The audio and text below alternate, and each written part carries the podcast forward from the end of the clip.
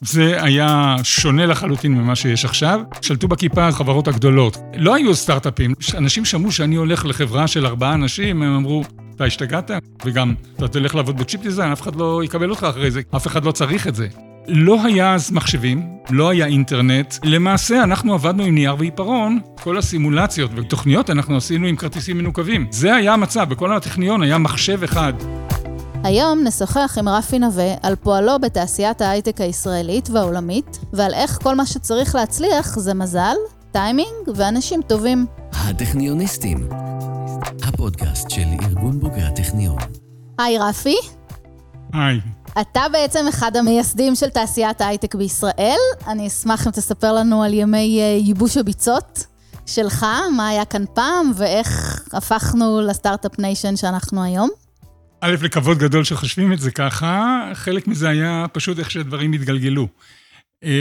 אני יכול לספר על זה גם שעה, אבל אני חושב שזה לא המקום. אני אתחיל מזה שכשהגעתי לטכניון, אני לא היה לי בראש בכלל הכיוון של מעגלים משולבים, או של מוליכים למחצה, זה תחום שהיה בהתהוות.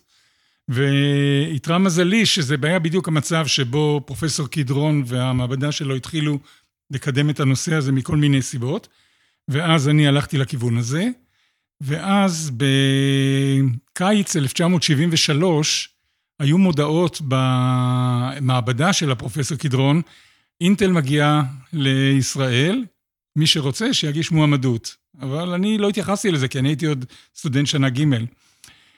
בכל מקרה, הם היו אמורים להיות כאן ב-15 באוקטובר.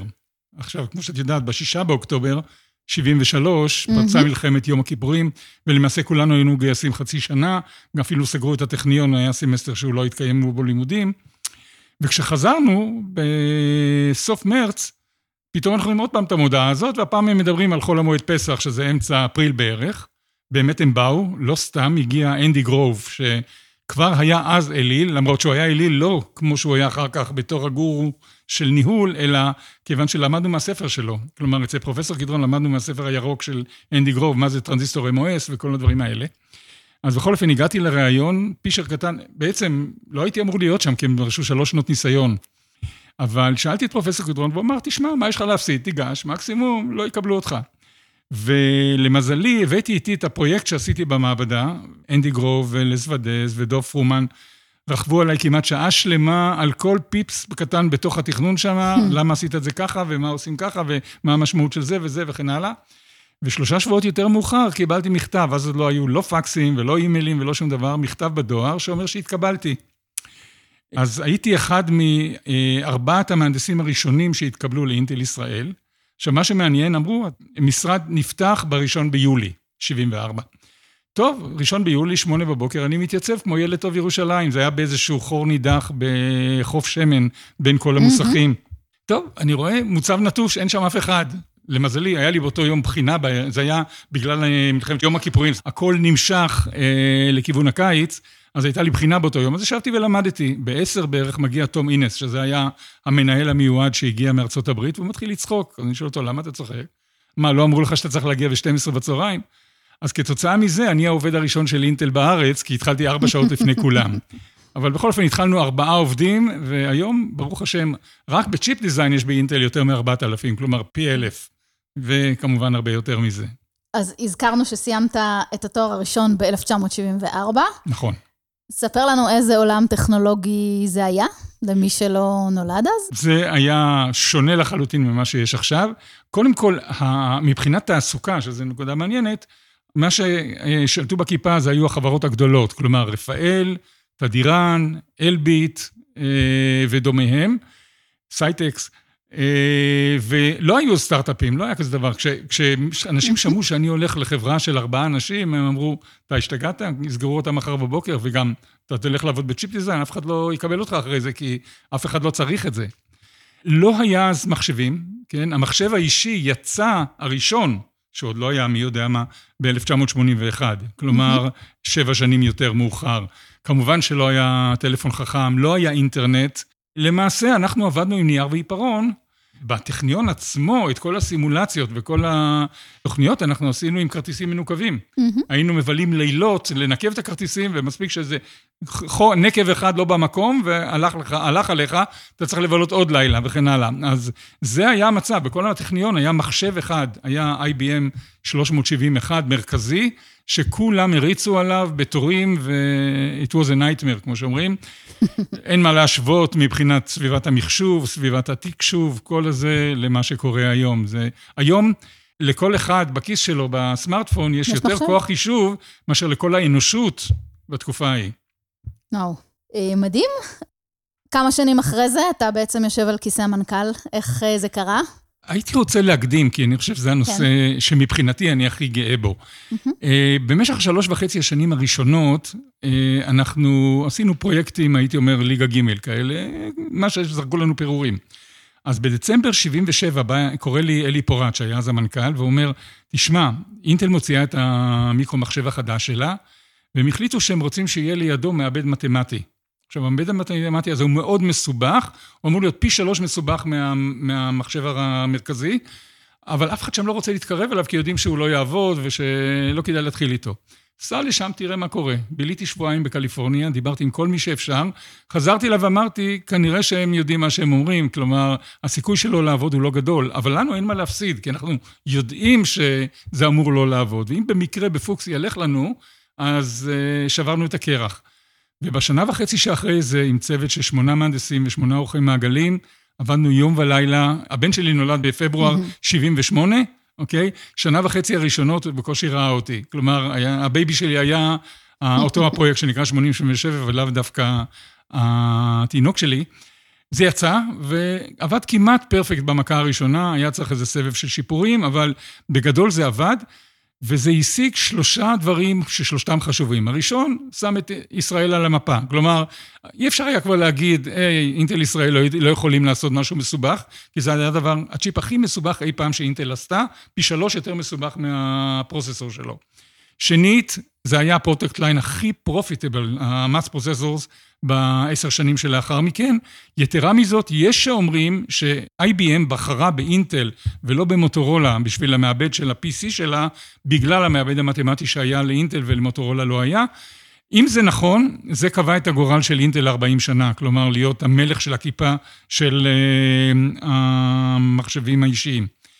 והדבר השלישי, זה, קבענו שם סטנדרט, שזה IEEE 754, שהוא סטנדרט חישובים, מבחינת אמינות החישוב, דיוק החישוב וכו', שהוא קפיצת מדרגה לכל מה שהיה לפני כן, ומאז ועד היום כל המערכות שמחשבות, כולל בטילים, כולל במטוסים, כולל במערכות פיננסיות, כולם הולכים לפי הסטנדרט הזה, וה-8087 היה הראשון שיצא לשוק עם זה. לכן אני אומר, מבחינתי, משלושת הדברים האלה, זה היה בהחלט גולת כותרת של הקריירה האישית שלי, בטח בתחום המקצועי. ואז בסוף, זה גם קוריוז מעניין, בסוף 79, סוף 80, אלי פורט החליט שהוא עוזב, וחיפשו מנכ"ל חדש, והוא אמר, אתה מועמד המתאים, ואני אמרתי, לא רוצה, ציטטתי לו את משל יותם, חדלתי את דבשי ואת מתקי, והלכתי לנוע על העצים, וכן הלאה, חודשיים התחרבשנו עם הנושא הזה. בסוף מה ששבר אותי זה, הוא אמר, תשמע, אם אתה לא תהיה המנכ"ל, אז איקס, ולא חשוב מי זה האיקס הזה, יהיה המנכ"ל, והוא יחליט ואתה תצטרך לבצע, זה מה שאתה רוצה? ואז עשיתי חושבים ואמרתי, אוקיי, אז אני לוקח את זה עליי, ומאז אני חלוד בתור מהנדס, אני רק עסקתי בניהול. וזה זמן קצר יחסית אחרי שסיימת את הלימודים. כן, זה יצא 6 שנים בערך אחרי סיום, או 5.5 שנים אחרי סיום הלימודים, הייתי מנכ"ל במשך 5 שנים, כשקיבלתי לידיי, המרכז היה לו 80 מהנדסים, וכשמסרתי אותו, היו לו בערך 200 מהנדסים. כך שזו הייתה קפיצה די גדולה, וחלק מהפעילויות שממשיכות עד היום התחילו בתקופה שלי, אני יכול לציין 3 מהן. אחת זה פעילות ה-CAD, Computer Aided Design, כל הפעילות של כלי הפיתוח בארץ, שזה פעילות שאני מניח שהיום יש בה כ-500 מהנדסים, התחילה בתקופה שלי, שכנעתי את הקורפורט להעביר פעילות כזאת לארץ. השני זה כל מה שנקרא ה-Post Design או ה-Backend, כלומר, כל הנושא של טסטינג ושל quality and reliability וכן הלאה, אנחנו הבאנו את הציודים הראשונים והתחלנו את הפעילות הזאת שהיא ממשיכה עד היום. והדבר השלישי זה הבנייה, אנחנו בנינו את הבית הראשון של אינטל במתם, שממנו, והתוכניות כבר אז הראו קומפלקס שיכול להכלס כמה אלפי אנשים, למרות שאף אחד לא האמין שיהיו כל כך הרבה, היום זה צר עליהם המקום. כן. ומה בעצם הביא את אינטל לבוא לכאן, ובעקבותיה כמובן חברות נוספות? כן. מה הן מחפשות כאן בארץ? טוב, אז קודם כל, מבחינה היסטורית, היו שני מרכיבים. מרכיב אחד שהוא נכון גם היום זה שבסיליקון ואלי קשה מאוד להשיג מהנדסים טובים. למזלנו, טכניון היה אחד המקומות היחידים בעולם באותה תקופה, שבה היה הכשרה של מוליכים למחצה ושל מעגלים משולבים. כלומר שמהנדס שגומר את הכיוון הזה, הוא חומר נהדר לאינטל, ואין כאלה הרבה מקומות בעולם. בנוסף על זה, פרופסור דוב פרומן-בנצ'קובסקי, שהיה מדען שעשה את הדוקטורט שלו בברקלי, ואחרי זה הצטרף לאינטל, הוא היה ידיד טוב של אנדי גרוב וגורדון מור ובוב נויס, שלושת המייסדים של אינטל, והוא המציא את האיפרום, שזה Erasable Programmable Read-Only Memory, שזה הזיכרון הכי קריטי למערכות היום, עד היום, זה מה שהיום נקרא פלאש. היה לו הרבה מניות שם, והוא הצליח לשכנע אותם, חבר'ה, קשה לכם להשיג מנסים, בואו תנסו ליד הטכניון בחיפה, וזה מה שעשו, והם לא מצטערים, כי למעשה כמעט כל הפיתוחים הגדולים של אינטל יוצאים מחיפה. אוקיי? כלומר, הנושא של המולטיקור, מי שמכיר את הנושא הזה, כן, ה-i3, i5, i7 וכן הלאה. כל ה-instruction set החדשים, כל הדברים האלה, הם באים היום מחיפה. כלומר, חיפה היום מרכז הפיתוח המוביל של אינטל בעולם, וזה ווין-ווין, זה ווין לאינטל, וזה ווין לישראל ולצוותים שעובדים פה. ואחר כך עברת ל-NDS, חברת פיתוח בתחום צפייה בתשלום בטלוויזיה, עם 350 מהנדסים דתיים וחרדים. ספר לנו קצת. כן, קודם כל זו חברה שהייתה בירושלים, אוקיי? כלומר, מה שהיה קורה, הייתי יוצא ב-4 בבוקר ביום ראשון, וחוזר ביום חמישי בלילה הביתה, ושם ביליתי 4-5 ימי עבודה עם הצוותים שם. זו הייתה חברה מאוד מיוחדת, הטכנולוגיה שלה התבססה על פיתוח של עדי שמיר ממכון ויצמן, שבתחום הסקיוריטי, שעד היום המערכת הזאת כבר עכשיו 20 שנה לא הצליחו לפרוץ אותה, המון פאקרים ניסו ולא הצליחו, כלומר כל טכנולוגיית הסקיוריטי שם עם משהו יוצא מהכלל, היא הייתה חברה ששייכת לניוז קורפוריישן, זה קונגלומרט בראשותו של רופרט מרדוק, אני הייתי סמנכ"ל הפיתוח, והיו מתחתיי, בשיא היו 350 מהנדסים. זה התחיל, אני חושב, 200 בערך כשאני קיבלתי את זה, בכל מיני תחומים, אבל העיקר היה כל הנושא של צפייה בתשלום בטלוויזיה, כך שכמו שהיום אתם מכירים את יס ואת הוט, כן, מישהו שמשהו משלם הוא מקבל, ואם הוא לא משלם, הוא לא מקבל, אם זה וידאו דימנד, ואם זה סוג הסאבסקריפשן, ועוד הרבה דברים אחרים. צריך רק להבין דבר אחד, שרוב האנשים לא מפנימים. בקייבל אתה יכול לשלוט מה אתה נותן לכל אחד במקום. בסטלייט, כן, הלוויין, הוא מקרין את הסרטים לכולם, לכל המדינה בעצם, בו זמנית, אוקיי? אז למעשה כל אחד יכול לשים דיש על הגג ולצפות. אז הדרך היא שמאפננים או מסכסכים, הייתי אומר, את הדאטה, כך שרק אם יש לך מפתח, אתה יכול לפענח את האינפורמציה ולהקרין את זה על המסך שלך. וזה הטכנולוגיה של NDS. NDS, אחרי שאני עזבתי, 2 בערך יותר מאוחר, נמכרה ב$5 מיליארד לסיסקו. כלומר, זו הייתה חברה עם value טכנולוגי אדיר. והיה בזה איזשהו ערך או איזשהו עיקרון של שילוב חרדים בתחום ההנדסה? כן, לא, שאלת אותי על הנושא הזה, כן. לא, מה שקורה זה שא', בצוות המוביל היו, רוב האנשים היו דתיים או חרדים, גם היה את מכון לב בירושלים, שיש לו חבר'ה נהדרים שיוצאים ממנו, והייתי אומר שבערך מחצית מהעובדים של NDS היו בוגרי מכון לב, היו הרבה חבר'ה מההתנחלויות, היו הרבה חבר'ה מירושלים עצמה, מבית שמש, ממודיעין וכן הלאה, אנשי עבודה, אנשי מקצוע מעולים וגם תוצאות נהדרות. היו כמובן גם קוריוזים מצחיקים, כן? למשל, שלחנו אחד החרדים האלה לסקאי, באנגליה, בלונדון, והוא היה צריך שם לעבור על הסרטים ולראות, והיו שם המון סרטים פורנוגרפיים, אז היה צריך לעשות סידורים מיוחדים, שהוא יוכל לראות את האיכות בלי לצפות בעצם בתוכן, וכל מיני דברים מהסוג הזה, היו שם דברים מעניינים מהבחינה הזאת. זוכרת מכמה דברים ככה שקראתי לגביך, שגיוון והעסקת אוכלוסיות שאנחנו לא רגילים לראות, זה משהו שאתה עוסק בו. נפל בחלקי, אני לא יודע להגיד אם אני עושה את זה בגלל אידיאולוגיה או משהו, אבל זה התחיל קודם כל מהנושא של סטודנטים, אוקיי? בשנה הראשונה כבר של העבודה שלנו באינטל כאן בחיפה, אני מדבר על 1975, אני שכרתי את הסטודנט הראשון מתוך שהיה במהלך הלימודים לעבוד, וזה אז היה משהו שלא היה מקובל בתעשייה, ומאז הפכתי את זה לנוהג, ובמשך הזמן שהייתי מנכ"ל זה כבר היה עשרות סטודנטים, והיום זה הרבה מאות. כלומר, היום בערך מחצית מהסטודנטים עובדים באינטל היום, וזאת גם הדרך שלהם לגייס אגב.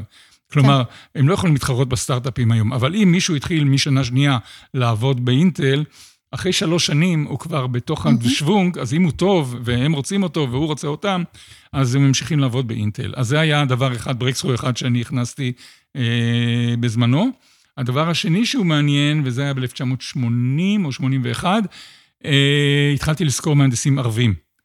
כי הסיבה היא נורא בנאלית. באותו זמן, המהנדסים הערבים לא יכלו למצוא עבודה בתעשייה, כי רפאל ואלביט ותדירן עסקו כולם בפרויקטים צבאיים, ואז אי אפשר היה בכלל לחשוב שהם ישיגו מהנדסים ערבים.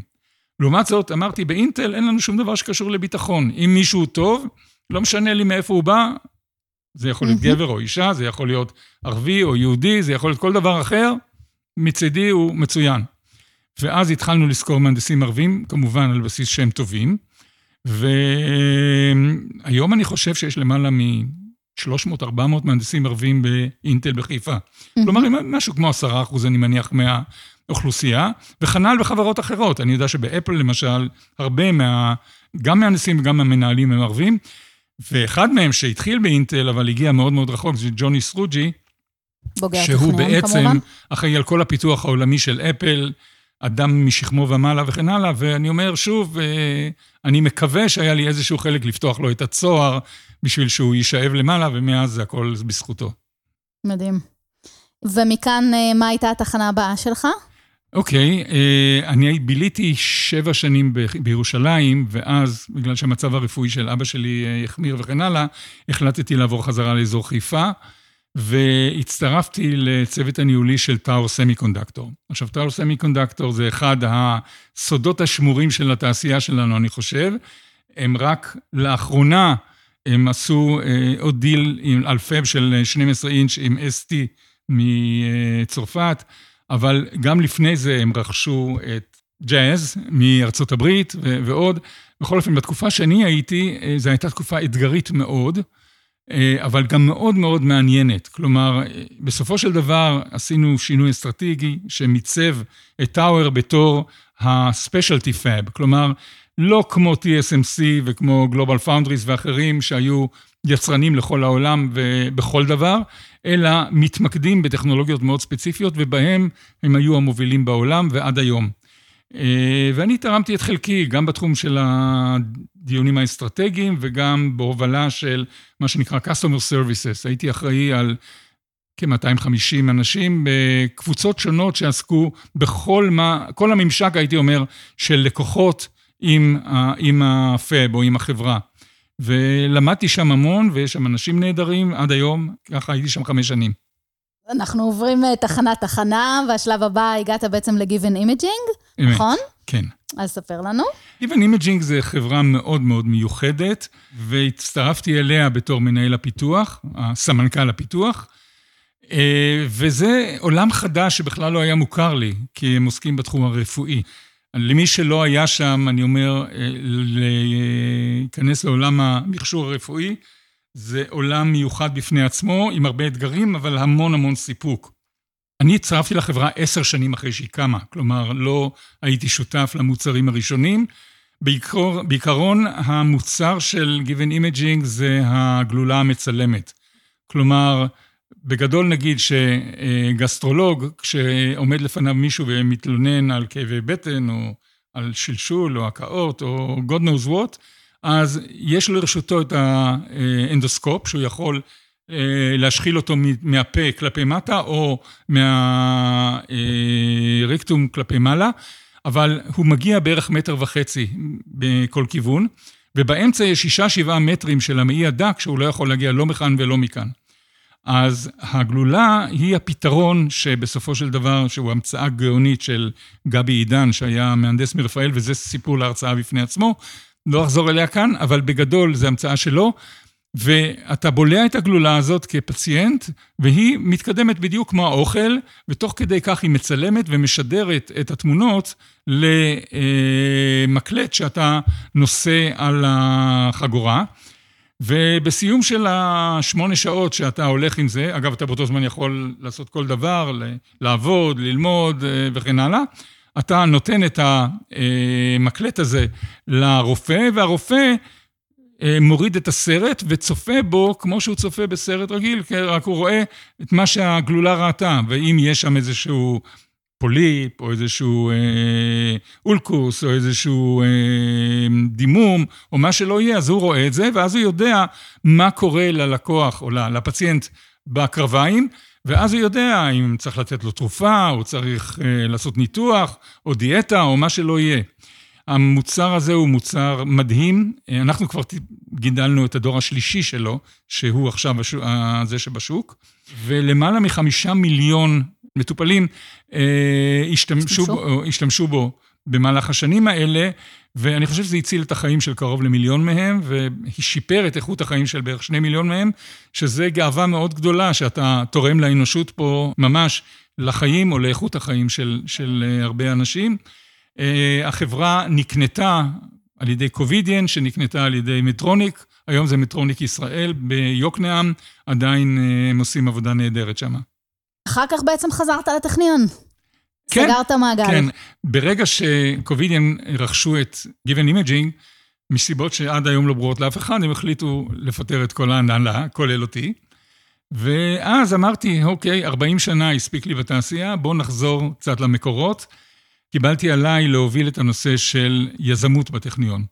אני מוכרח להגיד שזה היה לפני 6.5 שנים, משהו כזה, אף אחד כמעט לא שמע על יזמות אז. היום אף אחד לא ייתכן שאף אחד לא שמע, כן? כלומר, היום זה בדמו של כל אחד, אבל אז היה נושא חדש.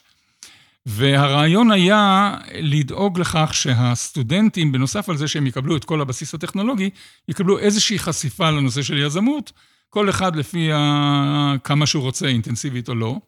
אז הצטרפתי למרכז היזמות, הוא כבר היה קיים קודם, ושם במשך 3.5 שנים ניהלתי אותו, שזה אומר גם פורטפוליו של קורסים שניתנים, חלקם בתוך הפקולטות וחלקם בצורה ריכוזית, וסדנאות והרצאות אורח, והגולת הכותרת זה מה שנקרא BizTech, שזה בעצם תחרות, אבל זה פיזית, זה בעצם דומה מאוד למאיץ, שנעשה כל שנה, כן, מתוך גם מה שנקרא Three Day Startup וגם מה שנקרא BizTech, יצאו בסופו של דבר כמה עשרות חברות שהצליחו מבחינה עסקית, חלקם עשו אקזיטים, חלקם שוות עשרות מיליוני דולרים ויותר, וגם חלק מהמובילים שלהם הפכו לאחר כך בהמשך של דרכם ליזמים מאוד מאוד מצליחים בארץ ובחול.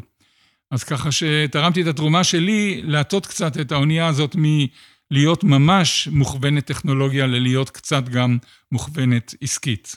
ובעצם זו תוכנית, אנחנו ככה נספר למי שלא מכיר ומכירה, תוכנית שבה אתה בא עם איזשהו רעיון, התחלתי, ועוזרים לך לטפח אותו ולפתח אותו.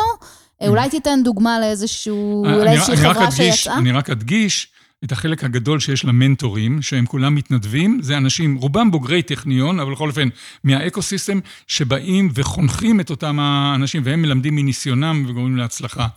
אז יש הרבה הצלחות, דוגמה אחת זה בריזומטר, מי ששמע עליה, גם אוגורי ואוגמדיקס, אגב, אוגמדיקס במקרה, הבחור שמוביל את זה, הוא דווקא בא ממדרשת רופין, אבל הוא את הסטאז' שלו עשה בביזטק, ועד היום הוא זוכר לנו את זה לטובה, וכן הלאה. כלומר, חלקן בתחום המחשוב הרפואי, חלקן בתחום המחשוב, חלקם מתחום האפליקציות תחבורה, כל מיני, אני אומר, בהחלט, יש כאן הרבה סיפורי הצלחה, והתוכנית פעילה עד היום.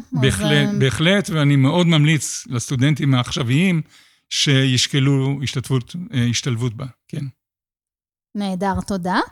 גם היום אתה בטכניון, אתה בעצם חוקר במוסד שמואל נאמן, וראיתי שסיימת לאחרונה לכתוב ספר. אוקיי, אז קודם כל, מוסד נאמן נמצא בתוך הטכניון, אבל הוא לא שייך לטכניון. הוא בעצם מוסד עצמאי, שותפים בו בערך 25 חוקרים בכירים, שהם רובם כבר בפנסיה, כולל אני. אני בעצם עברתי למוסד נאמן כשהגעתי לגיל הפנסיה. מה שאנחנו עוסקים בכל מיני תחומים שקשורים לתחום התעשייה, אנרגיה, חינוך וכו', ברמה הלאומית, גם מבחינת אסטרטגיה וגם מבחינת מדיניות. פרופסור שלמה מיטל ואני חיברנו ספר שבו אנחנו בעצם מסכמים רעיונות עם 100 או בוגרי טכניון או חוקרים בטכניון, על סיפור חיים שלהם כל אחד, ובעצם איך הטכניון השפיע על כך שבעצם הם תרמו למדינה ולאנושות. ויש שם סיפורים מופלאים, כלומר, אתה רואה איך אנשים בעשר אצבעות הגיעו לאן שהגיעו, ואיך כל מיני השראה הם קיבלו ממה ומאיך וכמה, על יצירתיות יוצאת דופן, על יזמות, יש כאן את כל המגוון, הספר הזה בעצם גמרנו לכתוב אותו, והוא אמור לצאת לדפוס, ואני מניח שתוך חודש בערך יהיו 2,000 עותקים פה, שמרכז המבקרים ו-ATS בארצות הברית ואחרים השתמשו בהם כדי לקדם את המעמד של הטכניון. מעולה, אנחנו נעקוב. עוד דבר שקרה לאחרונה זה שזכית בפרס, מאוד יוקרתי, אז גם ברכות וגם תספר לנו על זה. כן, זה קרה שבוע שעבר. בתעשיית המוליכים למחיצה, זה נחשב לפרס הכי יוקרתי, זה מעין פרס מפעל חיים, הוא נקרא Global Industry Leader, וועדת הפרס החליטה שאני ראוי לקבל אותו, ובסיום של תערוכה שנקראת ChipX, היה טקס, ובטקס הזה זכיתי לקבל את הפרס, וזה הוקרה, וההכרה מצד קהילה, הייתי אומר, של סמיקונדקטור, ואני מאוד מאוד מעריך את זה. ברכות. תודה. בוא נחזור רגע לתעשיית ההייטק, ואולי נסכם מה לדעתך בעצם סייע להצלחה של התעשייה הזו. טוב, זה בפני עצמו נושא להרצאה, אבל הייתי אומר הרבה מזל, ואני אתן רק שתי דוגמאות, אחת מהן זה הנושא של העיתוי, של מתי שהגיעה העלייה מרוסיה, ברצית שנות ה-80, וכתוצאה ממנה התשתית של החממות, והנושא של קרן יוזמה וכן הלאה, לאחר מכן האינטרנט, אוקיי? וגם מקרים פרטיים, כמו למשל הנושא של ICQ, כן, הצ'אט, שבעצם פרץ את הדרך לכל הסטארט-אפים, וכולם התחילו לחכות אותו. הייתי אומר שהמעניין בסיפור הזה, זה שאם אני הולך רגע 40-50 שנה אחורה, לימדו אותנו, שאסור לעשות קיצורי דרך, ואסור לעגל פינות, ואתה צריך לעבוד סיסטמטית, שלב אחרי שלב אחרי שלב, ולמדנו מהאמריקאים, ולמדנו מהגרמנים וכן הלאה. והיום, אם מישהו עובד ככה, הוא יגיע למוצר נהדר, אבל יאחר את השוק ויפסיד את הכל. כלומר, היום הדרך היא לעשות מה שנקרא quick and dirty, אין מנוס. אתה חייב להגיע כמה שיותר מהר, אם אתה מזהה צורך בשוק, תהיה שם הראשון, יהיה לך זמן אחר כך לשפר מה שצריך וכן הלאה, אבל אתה, וגם to twist on the dime, מה שנקרא, כלומר, לעשות, אני קוראים לזה פיבוטים, לשנות אם צריך, כי זיהית opportunity יותר טוב, כי משהו קרה בשוק, לא יודע מה. וזה מאוד אופייני לאופי הישראלי. הקיצור הדרך. הייתי אומר, חפיפניקי, אם תרצי, אבל חפיפניקי במקרה הזה במובן החיובי. דבר נוסף, ישראלים באופן טבעי פחות פוחדים מכישלונות. הם רואים בכישלונות חלק מהחיים. שזה מדהים. ואז אתה נכשל, בסדר, תלמד מזה, תמשיך הלאה. לעומת חלק מהתרבויות שאנשים חרדים כל כך מכישלון שהם לא מתחילים בכלל. אז אצלנו לפעמים מתחילים יותר מדי, לפעמים מהמרים יותר מדי, אבל בגדול זה מאוד מאוד קומפטיבילי עם מה שהשוק צריך. ואגב, השנה האחרונה היא מדהימה, יש לנו כל כך הרבה מה שנקרא יוניקורנס, כלומר, יש לנו כל כך הרבה חברות עם valuation שמעל $1 מיליארד שיוצאות לשוק, שזה ממש מדהים, אני על רובם לא שמעתי עד שהם פתאום יצאו לשוק, ואשרינו וטוב לנו. אתה יודע להגיד למה אנחנו לא פוחדים מכישלון, או פחות פוחדים מכישלון?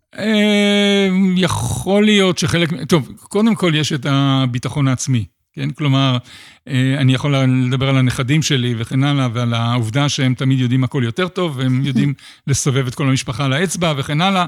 זה קשור גם לזה, וזה קשור אולי לניסיון בצבא ולעוד כל מיני דברים אחרים. אני לא יודע להגיד איך, אבל גם חלק מזה זה כבר הפך להיות חלק מהאופי, שזה מושרש מאב לבן או מדור לדור וכן הלאה, שזה הופך להיות second nature. יש שקושרים את זה גם למצב הביטחוני, שמעתי בכמה מקומות. לא יודע, יכול להיות. תשמעי, איזשהו חוסן. בהמון דברים, כשאתה מסתכל, אתה אומר, על הנייר לא היינו צריכים להיות פה, כן? ותסתכלי מה קורה בעוטף עזה, כן? יותר ויותר אנשים עוברים לגור שם, אוקיי? זה כנגד כל ההיגיון וכן הלאה, היית אומר, אוקיי? וזה חלק, אני חושב, מאותו הדבר, שההסתכלות היא קצת שונה מאשר רק היגיון צרוף. יש מאחורי זה... גם את הצד של הרוח, וגם את הצד של האמוציות, וכן הלאה, כן. האם אתה חושב שיש ייחוד להון האנושי בישראל, מהזווית הזו? כן ולא. תראי, אני תמיד, כשאני מסביר, אני מסביר את זה הרבה גם לסינים ולאירופאים, כן, אם אתה מסתכל על הפרופיל של ה-IQ, של בוגרי אוניברסיטאות בישראל, ומשווה את זה לסין, או להודו, או לצרפת, או לכל מקום אחר, זה אותו גרף. כלומר, יש הרבה... לא הרבה, אבל יש כאלה שהם ממש מבריקים, יש הרבה כאלה שהם ממש פסיכים, והרוב באמצע. כן? אבל זה נכון בכל התחומים, כך שמבחינת חוכמה, אנחנו, ובעיקר מתחשב לזה שבסין כל שנה גומרים 1,000,000 סטודנטים את התואר, אז אנחנו בכלל לא ברי השוואה. אז כנראה שזה לא קשור לצד של החוכמה הטכנולוגית. אם כי כשאתה מסתכל על פרסי נובל, אתה רואה וזה שוב יותר העם היהודי מאשר הישראלים, אתה רואה שיש כאן איזושהי אנומליה מאוד גדולה, שנבעה אגב היסטורית מזה שבדורות הקודמים אסרו על היהודים לעבוד, לא נשאר להם ברירה אם היו יכולים ללכת ללמוד. אוקיי? אז אני אומר, חלק מזה היה תולדה של דברים מהסוג הזה, וגם שאנשים... היו חוסכים מפת הלחם, רק שהילד ילמד. כלומר, זה היה יותר חשוב מכל דבר להורים וכן הלאה. אבל אני אומר, בהסתכלות הישראלית, אני חושב שזה יותר האופי היזמי, מה שדיברנו עליו, הנושא של ההימור, אי חשש מכישלונות, והיכולת לאלתר דברים בצורה מאוד מאוד מהירה, ובדרך כלל גם נבונה. ואם אתה מסתכל היום קדימה, ככה על תעשיית ההייטק בשנים הבאות, איזה דברים אתה חושב שצריך לשפר כדי שהתעשייה הזו תמשיך לסגסג ולהוביל את המשק? קודם כל אני אגיד משהו שרוב האנשים לא מכירים את זה, אבל מה שהיה בזמנו המשרד המדען הראשי, והיום זה הרשות החדשנות, זה אחד המוסדות או הרשויות הכי הכי מוצלחות שיש, למרות שהם ממשלתיים. אוקיי? ואז אני אומר, א', אני מקווה שימשיכו ויתנו להם את התקציבים, כי הם יודעים לנתב אותם לדברים הנכונים, ולנתב אותם נכון, ויש על כל השקעה של שקל שם, יש מכפיל, אני אומר, של בטח 10, אם לא 100, אחר כך בתוצאות. אז זה דבר אחד שחייבים לעשות כדי לטפח. מצד שני, כל הדברים האחרים, עדיף שהממשלה לא תתערב, שתיתן לשוק לפרוח חופשי. אני חושב שהמפתח הוא... כמה שיותר לרתום אוכלוסייה רחבה יותר, להיות משולבת בתחום הזה. כי היום בעצם איפשהו בסביבות ה-9%, נדמה לי, 8 או 9% מהאוכלוסייה רק עובדת בהייטק, ואני חושב שצריכים להכפיל את המספר הזה תוך 5 שנים או משהו כזה, וזה יעשה רק טוב, קודם כל לתעשייה עצמה, כי היום אמזון וגוגל ומייקרוסופט וכל האחרים מחפשים בנרות עובדים, וכמה שיותר נצליח לספק עובדים מקומיים, זה יהיה יותר טוב, ובטח למשפחות עצמם, גם בפריפריה, כמה שיותר אנשים יכשירו את עצמם וישאבו לתוך הסקטור הזה של ההייטק, זה ייטב לכולם. עצות לסטודנטית המתחילה, או לסטודנט. אוקיי, אז בספר שלנו, לכל אותם 100 המרואיינים, שאלנו את השאלה הזאת. כל אחד מהם. מעולה. כלומר, מה אתה יועץ לדור הצעיר? אתם מתחרים בנו. לא, זה רק משלים. והיו הרבה תשובות שהיו מאוד קונסיסטנטיות. התשובה הכי מעניינת שקיבלנו מהרבה היה, אל תלך בדרך המלך. כלומר, איפה שכולם נמצאים, כי שם לא תוכל להטביע את חותמך. תעשה משהו ייחודי, משהו שאולי לוקח סיכון יותר גדול, אבל במידה והוא יצליח, אתה תוכל להיות שם המוביל של הדרך. וזה שמענו מזוכי פרסי הנובל, ומהרבה חוקרים אחרים שהגיעו למה שהגיעו, בגלל שהם לא הלכו בקונבנציה, אלא הלכו דווקא לחקור משהו שהוא שולי, או שונה, או מיוחד, ועל כך הצליחו. זה דבר ראשון. דבר שני שאני תמיד נותן בתור עצה, שואלים אותי הרבה לאיזה מקצוע ללכת. אגב, זה יכול להיות דווקא להנדסה, יכול להיות שמישהו מתאים יותר למשפטים או למקרא, אבל אני אומר, אתה צריך שני דברים. א', משהו שתצליח בו, כלומר שיש לך את הכישורים, וב', משהו שאתה תהנה ממנו, גם בלימודים וגם מאוחר יותר, אוקיי? אם תמצא את הדבר שהוא גם זה וגם זה, אז מובטח לך שתצליח בסופו של דבר. אני יכול להעיד על עצמי, כל 40 שנה שהייתי בתעשייה, כל בוקר אני קמתי עם כיף לעבודה. ואני מאחל את זה לכל אחד. אני אומר, זה פשוט היה כיף לעבוד, בגלל האנשים הנהדרים שהיו סביבי, בגלל האתגרים שבהם עמדתי, ובגלל הסביבה, החברה או העבודה שבה אני עבדתי. אז ואני אומר, זה נכון להרבה מקומות והרבה אנשים, אבל אתה צריך לבחור את הנתיב שלך, בתוך זה שמנסה למנף את הייחוד שלך וכל זה. מה אתה הכי אוהב בטכניון? קודם כל, את הירוק. כלומר, זה שהוא לא גוש אבנים, אלא בטון וכן הלאה, אלא יש המון המון ירוק, אני חושב שזה עושה כיף בעיניים וכן הלאה.